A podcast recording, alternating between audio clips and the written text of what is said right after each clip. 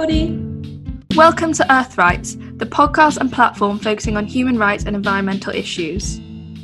I'm Pippa. I'm an environmental journalist currently writing for Air Quality News and Environment Journal. And I'm Mel, and I'm currently working for the Human Rights Law Centre.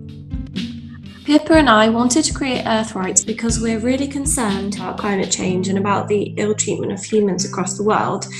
We're really aware that humans have a really serious effect on climate change and that this then impacts humans' lives. We first met when we were in Prague together, and we used to spend hours drinking coffee and chatting about all of the issues in the world and how we might go about solving them, which is why we've come to do the podcast.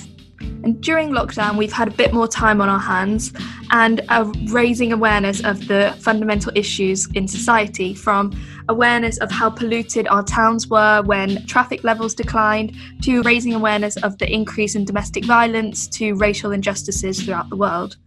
So we wanted Earth Rights to be a safe space where people can learn and get involved and contribute to a really wide discussion.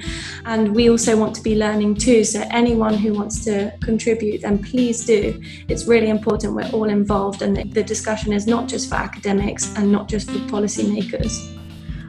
Earthrights is also a platform where on our website, earthrights.co.uk, we'll be posting a regular blog discussing issues that are current, from things we read in the media to opinion pieces on things we think about that day, um, just to have a continual dialogue between you and us.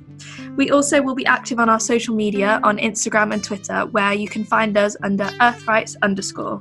So, our first series will be launched in January of next year, and we'll be looking at a variety of different issues things like fast fashion and corporate sustainability um, and environmental rights. And we're also going to be looking at the ethical and environmental recovery from lockdown, where we've been interviewing uh, local MPs and local councillors.